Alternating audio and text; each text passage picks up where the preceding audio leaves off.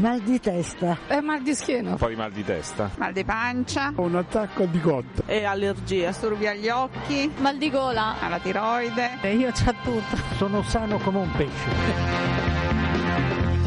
Effetti collaterali. La rubrica di medicina della Radio Vaticana.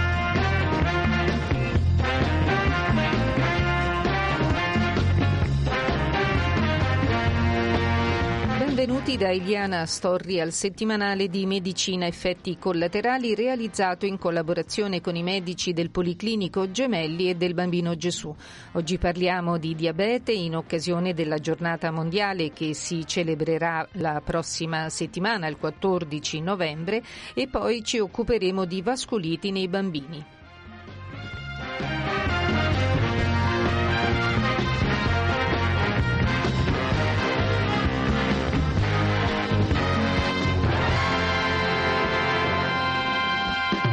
Martedì prossimo, 14 novembre, sarà la giornata mondiale dedicata al diabete, una patologia che impatta su milioni di persone che può comportare gravi complicanze. Con noi il professor Dario Pitocco, associato di endocrinologia presso l'Università Cattolica Sacro Cuore e responsabile dell'unità operativa dipartimentale di diabetologia della Fondazione Policlinico Agostino Gemelli. Professore, benvenuto. Bentrovati a tutti. Professore, una giornata per la promozione della conoscenza e la prevenzione del diabete. Ci illustra le sue diverse forme e come è possibile prevenirle. Quando parliamo di diabete parliamo di una condizione molto eterogenea che si caratterizza per il fatto che riscontriamo a livello sanguigno un valore elevato di glucosio, quindi una concentrazione aumentata di zuccheri. L'eterogeneità è data dal fatto che dietro questo aumento di glucosio nel sangue possono esserci diverse cause e queste cause vanno a definire dei diversi tipi di diabete. Abbiamo il diabete tipo 1 quando l'iperglicemia è conseguente a una perdita da parte dell'organismo della capacità di produrre insulina, perché le cellule dove questo ormone viene prodotto, che sono le cellule beta del pancreas, vengono distrutte, per la maggior parte delle volte come conseguenza di un processo che noi chiamiamo autoimmune, cioè il sistema immunitario, che è quello che ci protegge dagli agenti esterni, a un certo punto perde un po' la bussola se così possiamo dire, e attacca una componente del nostro organismo. Nel caso del diabete tipo 1, le cellule beta, cioè quelle che producono l'insulina. Quindi in questo caso il trattamento non può essere che l'insulina, che diventa un trattamento sostitutivo, cioè va a sostituire una cosa che il nostro organismo non produce più, oppure non ne produce più a sufficienza. Poi abbiamo un'altra forma che è più frequente, che è quella diciamo anche più comune, che è il diabete tipo 2, in cui l'iperglicemia consegue ad un meccanismo che noi chiamiamo insulinoresistenza. Cioè che cos'è l'insulinoresistenza? È una mancata ricezione da parte del nostro organismo dell'azione dell'insulina e quindi questo ormone fa fatica a mantenere nella norma i livelli di glucosio nel sangue. Nella genesi del diabete tipo 2 c'è il meccanismo dell'insulinoresistenza e c'è la mancata capacità da parte del nostro pancreas di produrre insulina in relazione a quello che sono le esigenze dell'organismo che sono aumentate. Queste sono le due forme più comuni, il diabete tipo 2 più comune del diabete tipo 1. Poi ad esempio abbiamo un'altra forma, vedete come l'eterogeneità del diabete è molto espressa, è il diabete gestazionale, che è quella forma di diabete che compare durante la gravidanza, che interessa circa il 10-15% delle gravidanze e che poi col termine della gravidanza va via, anche se poi aver avuto il diabete gestazionale rimane un fattore di rischio per lo sviluppo del diabete nell'arco della vita. E quindi, professore, quale di questi tipi di diabete è legato all'alimentazione? Allora, l'alimentazione diventa un cardine per il trattamento di ogni forma di diabete, con le sue differenze. Nella genesi della patologia, quindi nella causa dell'iperglicemia, l'alimentazione diventa fondamentale dal punto di vista della comparsa del diabete di tipo 2. Professore, i sistemi di monitoraggio domiciliare della glicemia sono validi? Sono fondamentali per il trattamento del diabete, perché il diabete è una condizione che si caratterizza e si differenzia dalla condizione della normalità, soprattutto per un elemento, cioè che la glicemia è un valore che oscilla moltissimo e quindi avere a disposizione questi sistemi che adesso permettono un monitoraggio in continuo della glicemia, cioè ci fanno vedere minuto per minuto come varia il parametro, diventano fondamentali per la gestione del trattamento. Ci hanno fatto imparare tante cose che prima non sapevamo. E quando parliamo di attività fisica, così consigliata per le persone con diabete non significa andare in palestra tutti i giorni, è sufficiente camminare. Come si può aiutare? Il diabete in questo? L'attività fisica è un cardine insieme alla dieta del trattamento non farmacologico del diabete. Noi consigliamo almeno 150-180 minuti di movimento durante la settimana. Certamente se all'interno di questo c'è anche un'attività fisica svolta in ambienti preposti per questo, ancora meglio. Però fare una vita dinamica, quindi muoversi durante l'arco della giornata diventa fondamentale per il trattamento del diabete e per stabilizzare i valori glicemici. Noi, professori, ci siamo sentiti un paio di anni fa. La ricerca scientifica e i nuovi farmaci in tutti i campi sono in continua evoluzione. Ci sono novità per il contrasto al diabete? Allora, per quanto riguarda il trattamento insulinico e quindi per quelle persone che necessitano del trattamento insulinico, c'è stata una grossa evoluzione nell'ambito della tecnologia. Abbiamo adesso dei sistemi intelligenti che erogano l'insulina in relazione ai dati glicemici che vengono forniti da, da, dai sensori per la glicemia. Quindi sono, li possiamo considerare questi sistemi dei semipancreas artificiali. Per quanto riguarda il diabete tipo 2 abbiamo nuove molecole che agiscono sia sul peso e conseguentemente anche sulla glicemia e che vanno ad interessare alcuni sistemi coinvolti nella patogenesi, cioè nel, nell'origine del diabete e comprendono l'azione di alcuni ormoni, soprattutto ormoni che vengono prodotti a livello intestinale come il GLP1 e il CIP. E quindi anche in questo campo si è andati avanti. Le persone con diabete rientrano nella categoria dei fragili ai quali è consigliato il vaccino contro il Covid? A grandi linee sì, diciamo che il diabete può essere considerata una condizione di fragilità. Dipende sempre poi dal singolo paziente, però la presenza del diabete è compatibile con la condizione di fragilità. In questi ultimi due anni, quindi mi riferisco eh, sempre alla, all'ultima conversazione che abbiamo avuto su questo argomento, diciamo subito dopo il momento critico causato dalla pandemia, e volevo sapere se ci sono stati miglioramenti sul diritto di accesso sia alla diagnostica eh, che alle terapie per le persone con diabete.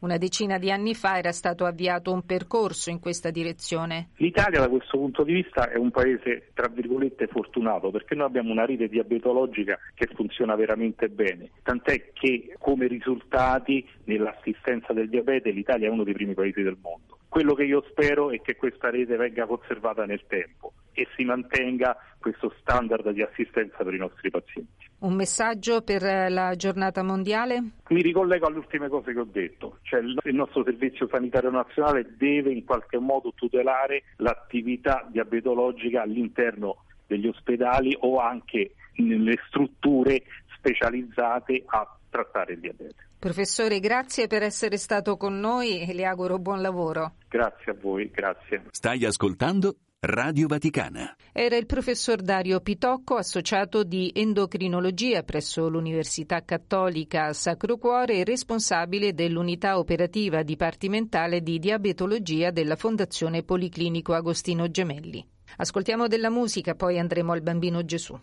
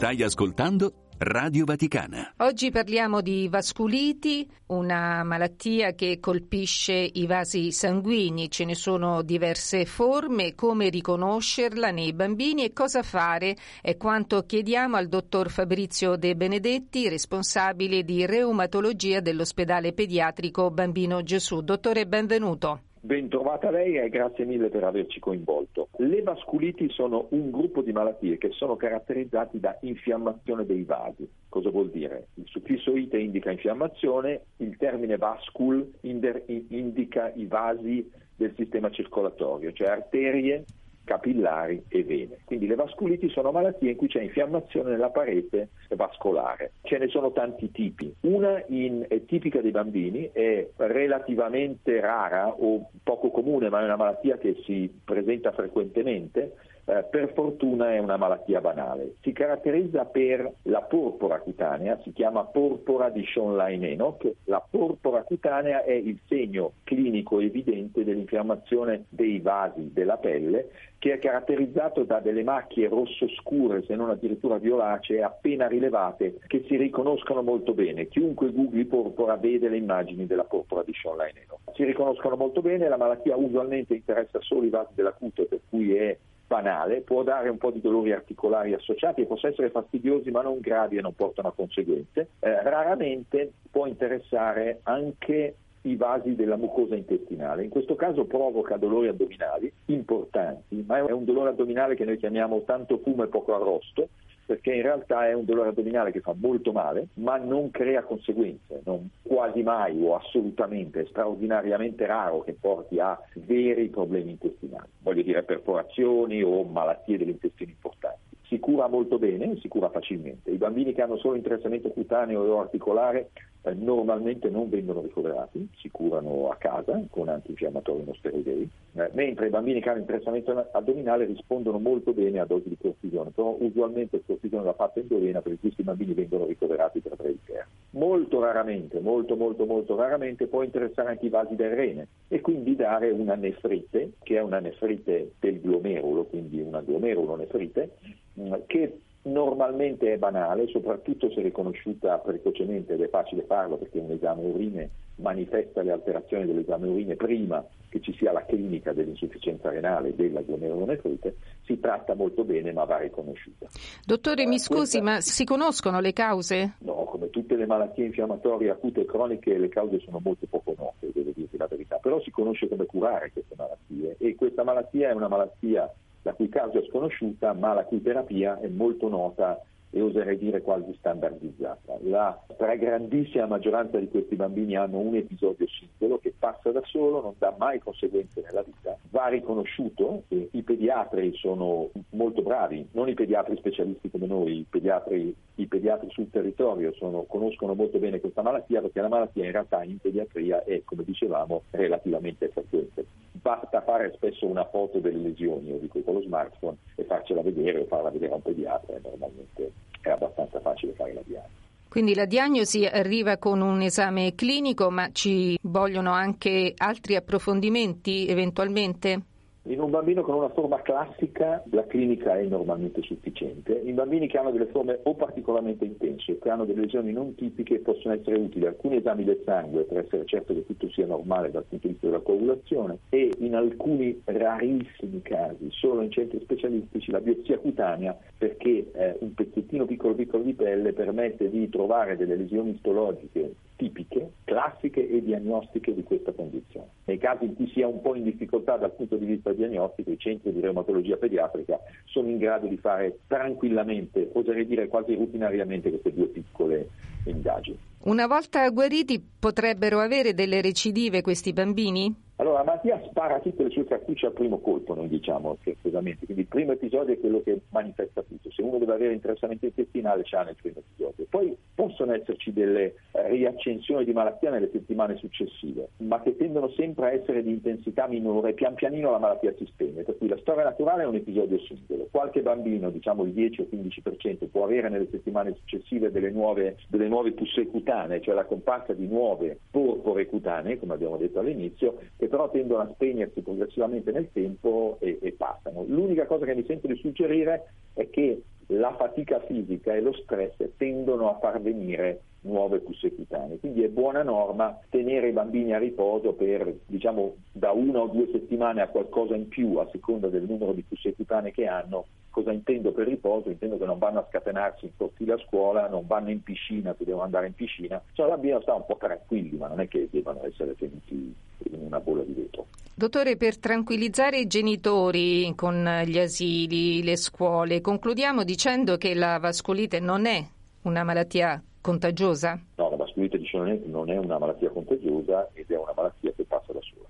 Dottor De Benedetti, grazie per questo suo contributo, le auguro buon lavoro. Grazie a voi. A Roma città. Ascolta Radio Vaticana su 103.8 FM. Era il dottor Fabrizio De Benedetti, responsabile di reumatologia dell'ospedale pediatrico Bambino Gesù. E termina qui anche questa puntata di effetti collaterali. Vi ricordo che per seguirci in diretta o riascoltare le nostre trasmissioni in podcast potete scaricare le nostre app Radio Vaticana e Vatican News. Grazie per averci seguito, un saluto da Eliana Astorri e un buon proseguimento di ascolto.